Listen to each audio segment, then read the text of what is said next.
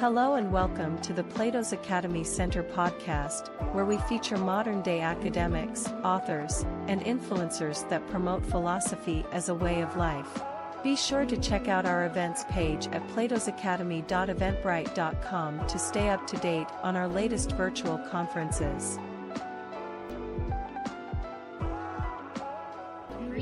We're covering so much territory here. We're saving the West, we're saving civility, we're saving rational discourse, and it's my honor to talk about how we can save the city and ultimately ourselves. So that's the topic of my discussion today, and a very stoic endeavor, because when we think of uh, incivility and toxic discourse in the public square, our minds most often turn to, you know, distant political actors or party politics that can be far away from us or Twitter culture wars when reality it's you know the stoic principle is to be mindful and focused as we've heard from our previous speakers on what's within our sphere of control. And each and every one of us can determine the way we show up in our own cities in our own communities whether it be as a citizen or as a civic leader uh, to enhance civility and rational discourse.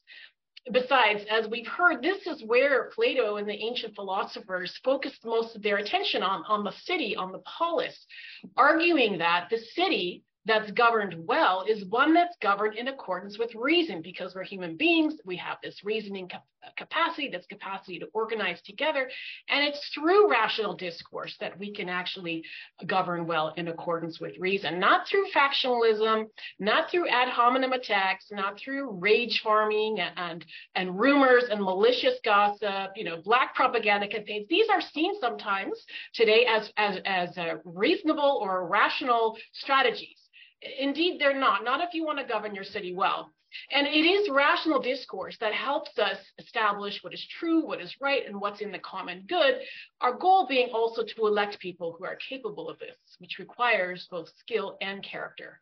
And even today, there wouldn't be a management uh, governance expert that would dispute this ancient view on the fundamental role of rational discourse in good governance. And it's good governance that is the key to sustainable community building, and its opposite incivility, a toxic culture culture is its greatest impediment and destabilizing force. So in our brief time together today, I'm going to start for our first segment in describing some of the impacts of incivility are having on governance and operations in our cities so that we have a shared understanding you know, as citizens, as civic leaders, uh, how this really is a matter of public concern, not something that we can delegate to somebody else to deal with. And then I'll have some fun with it, taking some liberties. Imagine we could invite or like resurrect a council of these ancient philosophers to the present to diagnose our situation and advise us. As we've heard, you know, philosophers are simply lovers of wisdom. Sometimes we think that they're, you know, very esoteric, but in reality, they were like the management and governance consultants of the day. So it makes sense to hear what they may have to say. Furthermore, like why also look back? Because when it comes to the human infrastructure of city building, namely what it takes for us to live and flourish together in community, there really is not that much uh, new under the sun. And even today, the elaborate and costly studies that we do in the social and political sciences, as well as in neuroscience, most often confirm ancient wisdom on such topics, like whether it be the factors that lead to civic resilience, like social cohesion and trust, or new scientific studies on infants that prove that we are indeed inherently moral beings, surprise, surprise, or to the neuroscience of dialogical learning, which was championed by Socrates 2,500 years ago. So we would not only do well to learn from those who came before us, but those whose thinking actually shaped the laws and institutions that govern our cities and local governments today in my view, it is to our shocking detriment that we have inherited and that we inhabit these institutions while suffering from a kind of mass amnesia or like a memoricide, a loss of memory uh, about, about their history, which is actually rooted in the political philosophy of classical antiquity. And that being said, there are remarkable, ethical, wise, and resilient public servants doing their best in our cities and institutions today. But if we as citizens and colleagues you know, if you are a civic leader, if we don't ramp up our understanding and do our part as far as when it comes to civility and rational discourse, the little bit of oxygen that these people have left for them to operate for the common good will be extinguished. Now, for the past five years, uh, after retiring as a city manager, I've been on a civility tour of local governments and communities, raising awareness about this growing incivility problem. And I really appreciate that spontaneous um, discussion between Anya and Donald this, this morning, because that's precisely the issue. When I first began the tour, there was a lot of widespread uh, denial that this was a societal problem. Uh, very much wherever incidents of incivility or would occur, people would say, they would imagine it was an isolated incident or that the people involved were somehow personally culpable and there was not, not a matter of widespread concern. Um, armed with my book, Save Your City, How Toxic Culture Kills Community and What to Do About It, which takes us on a journey from Bullyville to Sustainaville, I showed how, you know, incivility once unleashed spreads like a contagion and how and, and, what are the lessons that we can learn in the journey by taking a stop at classical antiquity to sort of um, spare us from this impending civic dark age and help with the civic renaissance that we need today to restore uh, the strength of our institutions and civility. So what's happening today is incivility and the lack of rational discourse is having an enormous negative impact on our cities. I'll share some statistics and facts uh, to ensure that we have a shared understanding with our resurrected philosophers who we will be uh, speaking with. Uh, so for example, you know, the United States has done a national study through the National League of Cities on levels of harassment and uh, abuse and violence uh, that that their elected officials are experiencing. Yeah, this is not. This is very similar to the levels we see in the United Kingdom, in Australia, in New Zealand, in Canada, and many European nations. And you know, it exists on a spectrum and sometimes ends into absolute, uh, you know, devastating violence, which we see in some, uh, you know, African cities, uh, in Asian cities, you know, Philippines.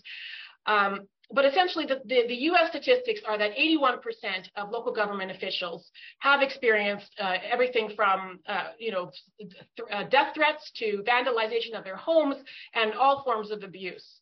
Uh, remember, this is the level of government that's closest to the people. So that very proximity that we need, that Spencer made so clear about, you know, where we start to weave back the social fabric, that very proximity in a toxic environment becomes a capacity to do enormous harm because everybody knows where their local government officials live and do their groceries and pick up their kids from school. Um, so this, of course, is having a very, it's deterring people from running, including experienced politicians. And I really enjoyed Kai's presentation on diversity because instability is undermining diversity deeply. Uh, the uh, uh, those who are coming from marginalized groups are not going to want to, are less socially secure and are very much deterred from uh, engaging in the politics of the snake pit. And it's also fundamentally undermining local governance entirely. Elections by acclamation are on the rise everywhere, and we have many communities, many uh, wider jurisdictions that are failing to produce candidates at all. So uh, people are having to appoint people into government. Now, on the other front is security. Everywhere, local governments have had to armor up with costly surveillance systems, physical barriers, protocols, security details to protect both people and property from the very people that they serve. It goes even further. The need to protect neighbors from neighbors. Many local governments now are having to introduce anti-bullying bylaws to deal with the rising animosity, the public shaming, malicious gossip, and other forms of hostility between neighbors. And of course, the very nature of policing and bylaw enforcement has had to change to deal with the rising uh, social disorder, violent crime, mental illness, seeing ever escalating costs that are, that are, that are seeing uh, that are being diverted from other vital services like recreation and library services. And when we speak of rational discourse, the number of elected councils that are absolutely paralyzed by dysfunction, conflict, drama, unable to govern effectively is on the steady increase. This was, I mean, today there was a you know article on the two two municipalities in my province that are at this point of complete uh, dysfunction. But it's it's the case that it's happening uh, absolutely everywhere. It was brought to the international public consciousness in 2021 when a 17-year-old political science student decided to post his local Cheshire, England uh, council meeting, the Handforth Parish Council meeting, to Twitter, and it went viral to the shocked reaction of millions of people who had no idea that this is what's actually happening at the local level. When all was said and done, this one toxic council meeting uh, resulted, of course, in an investigation, as is typically the response, you know, and this cash-strapped municipality had to pay more than its annual budget to conclude the investigation, which also resulted in the resignation of three of its members, triggering, again, costly by-elections. And this shows the kind of modern inadequacy of the response that we have to these kind of incidents. We send in a team of experts, uh, you know, governance experts, lawyers, communicators, investigators, PR people, and uh, and the, the just like Sisyphus, the boulder is rolled up the hill, then rolls right back down, a heavier load each time. And uh, like I said, I wish I could say this is an isolated incident. It's absolutely not. It's a growing phenomenon. And this is just scratching the surface of the destabilizing and costly effect of incivility and lack of rational, rational discourse in our cities. Most fundamentally, and I think uh, Donald really got at this with his Festival of Cognitive Fusion, where our very ability to collaborate and cooperate together to solve the complex uh, challenges our cities are facing is being critically undermined. And, and those challenges are formidable. They're ever increasing from crumbling infrastructure to climate mitigation, adaptation, homelessness, violent crime, the opioid crisis. All of these are reaching epidemic levels the situation was further exacerbated by COVID, and now with the, uh, the fire are on fire with rising inflationary pressures bearing down on cash-strapped municipalities. So the question we ask ourselves today, like how on earth can philosophy help save the city in this rising, uh, uh um, in the face of this rising incivility? And I'm reminded firstly of the words of Nobel Prize winning physicist Ernest Rutherford, who at a critical juncture said, gentlemen, I'm sure he'd say gentlewomen as well today, uh, we've run out of money. It's time to start thinking. Well, the ancient Greek and Greco-Roman philosophers did a lot of thinking about this. And they didn't just live the vita contemplativa in ivory academic towers. They had their finger on the pulse. They were out in the streets, in the marketplace, in the agora, some of them serving in government as statesmen, orators, military men, many of them as mentors to civic leaders. So of our resurrected philosophers, I think Socrates would start us off because, you know, we established he likes to chat and he was kind of like the patron saint of rational inquiry. And he would no doubt start by again pleading ignorance. All I know is that I do not is that I know nothing. And he'd throw the ball back in our court and ask us some kind of foundational question like, why does local government exist? Like, why are you even doing this? And I think Aristotle would love this question. You know, he believed long before Simon Sinek popularized what really is the Aristotelian idea of the importance of knowing your why, that by establishing our why, the end or the telos of a thing, we can gauge if any action or condition is getting us closer or further away from achieving it, this end with excellence. And I've actually had the opportunity to ask this very question to civic leaders in many different um, jurisdictions. And invariably, and well, overwhelmingly, the most common answer to the question, why does local government exist? What is the telos of local government? The answer is, is a local government exists to provide city services or some quality or affordable civic services or some permutation of those words like sustainable service delivery. Now, uh, you know, Spencer actually reflected on this a bit. Aristotle would definitely challenge this view. He would say that the telos of the city, and therefore of the local government and its civic leaders, has got to be people-centered, namely to achieve eudaimonia, like the, the in Greek it means to be of good spirit, but what's often referred to in English as human flourishing or well-being. And I think Socrates would jump and he'd be super impressed with this student, Aristotle, of his student, Plato, who he never actually met. But he would say, he would remind them, as he did in the Republic, that in the same way that it's the role of a shepherd to concern himself with the well-being of the flock, so it is the role of a civic leader to concern him or herself with the well-being of the people.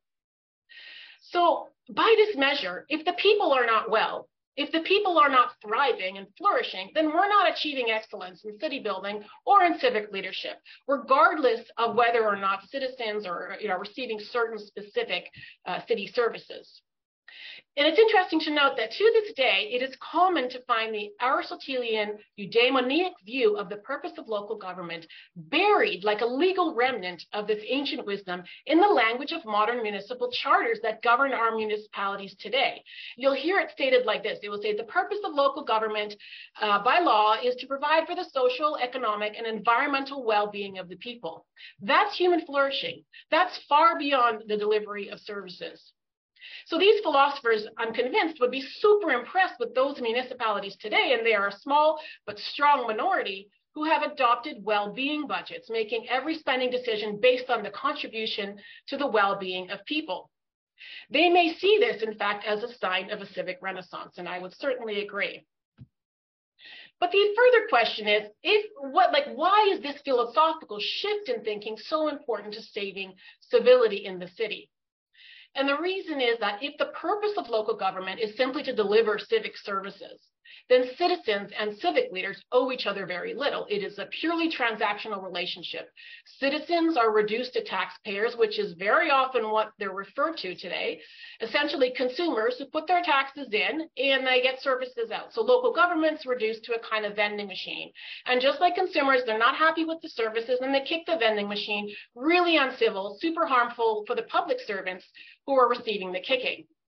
And the trouble is that consumers, just like shoppers, they they're they're they only should be thinking in terms of their own self-interest. They have no obligation to consider the common good or future generations or competing community needs. Certainly no duty or responsibility to create or imagine, be accountable for, responsible for their neighbor or community. Their only job really is when you're buying something that you've paid for is to rate, judge, and consume it.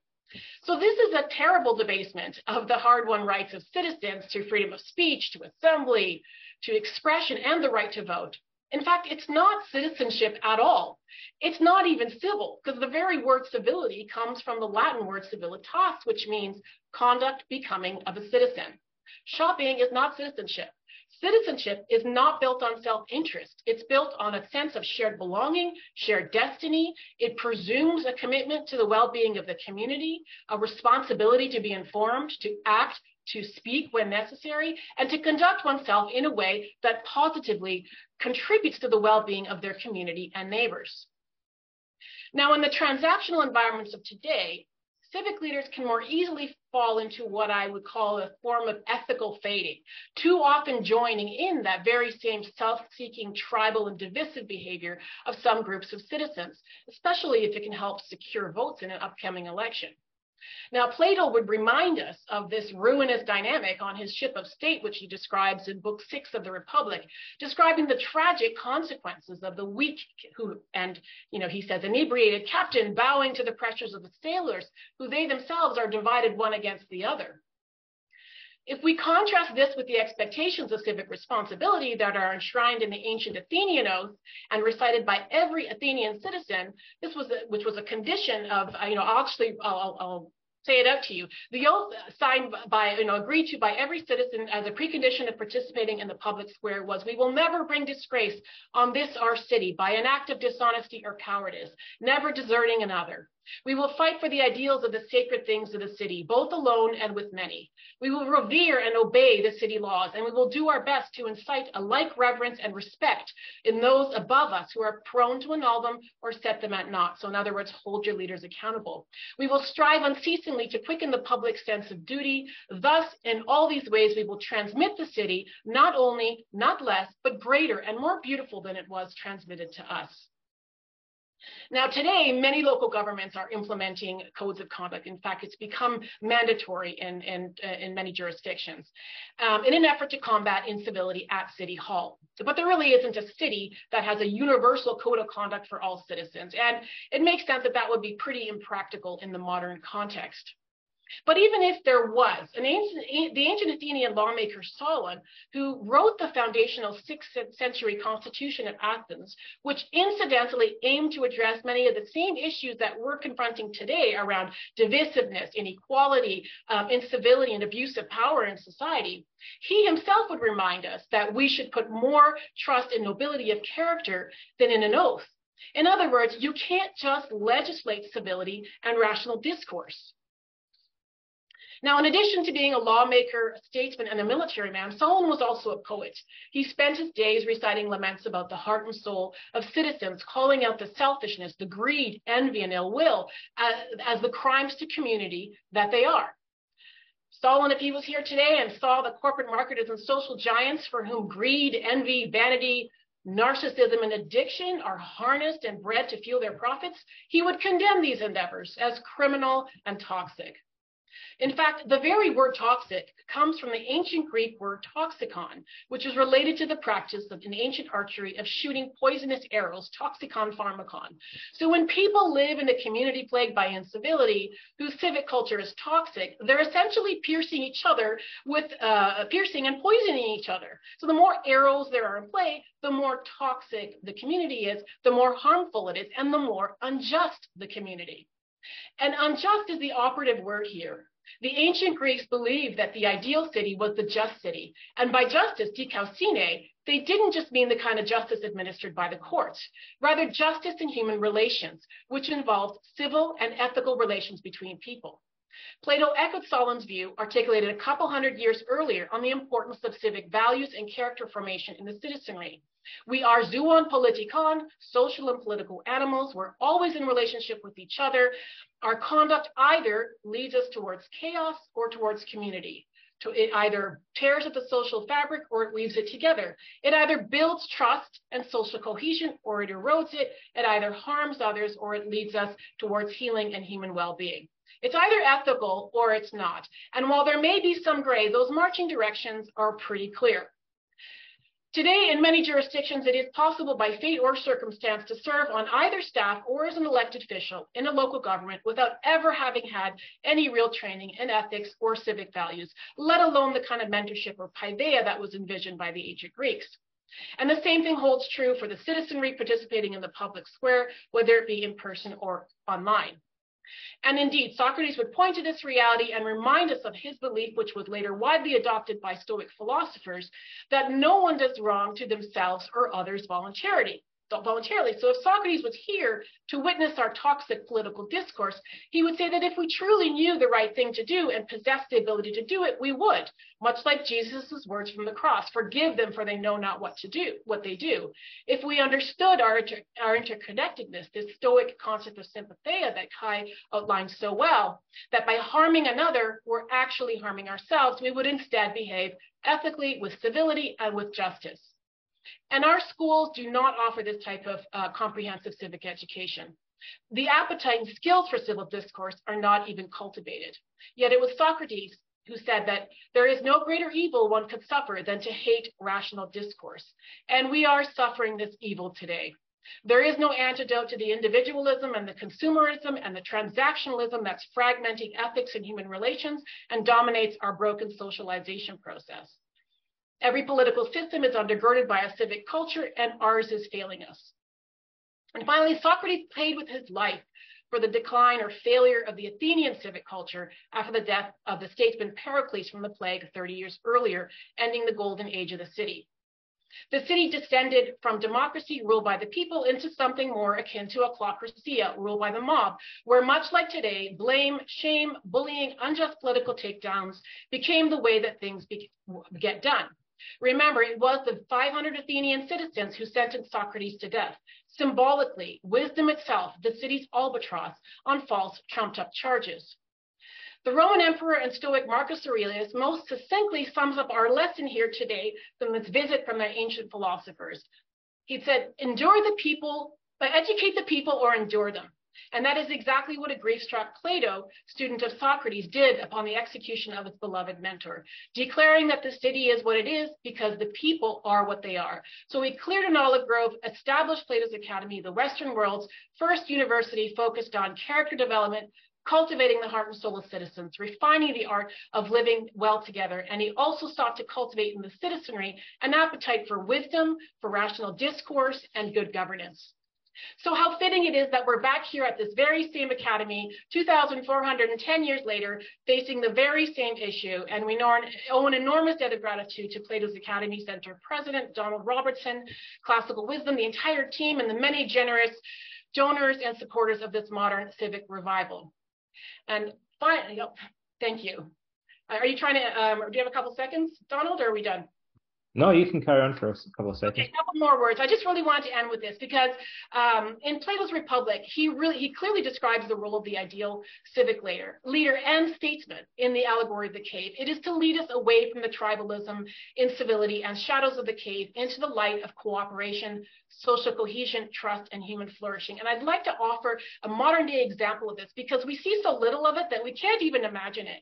And this is one that we can all relate to, we can all witness. It's a three minute clip on the movie Invictus. I, I encourage you all to watch it. It charts, uh, it's uh, where Nelson Mandela, newly released from 27 years from prison at the hands of, of course, the murderous apartheid regime, arrives for his first day at the office as president of South Africa. And the existing government staff are, of course, terrified. They, served. they served in the previous apartheid government.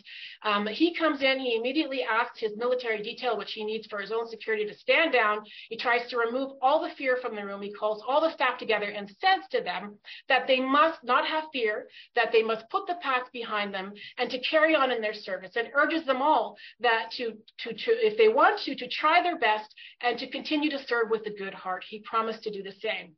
This is not what we saw from either, you know, as painful it is to accept, either from the Trump or Biden administration on their first address into the office. This is super significant because if you want to have an impact in your local community, one of the greatest destabilizing forces that's happening right now is elected officials are getting elected and terminating their, their uh, leadership staff, whose very job is to be neutral and speak, speak truth to power. It's causing enormous organizational, financial, and ethical costs to your cities. In my province alone, you know, 50% of, um, over 50% in the last cycle uh, have been removed. And, um, and so it's something that we concrete that you can all kind of address. Uh, if it is only the servant leader, as Plato calls it, the philosopher king, who has practical wisdom and a compassionate heart that can make this journey. It's much easier said than done, but it does remind us that if you want to save your city, you must first save yourself and become that very same compassionate leader and citizen with a heart for one and all. Thank you.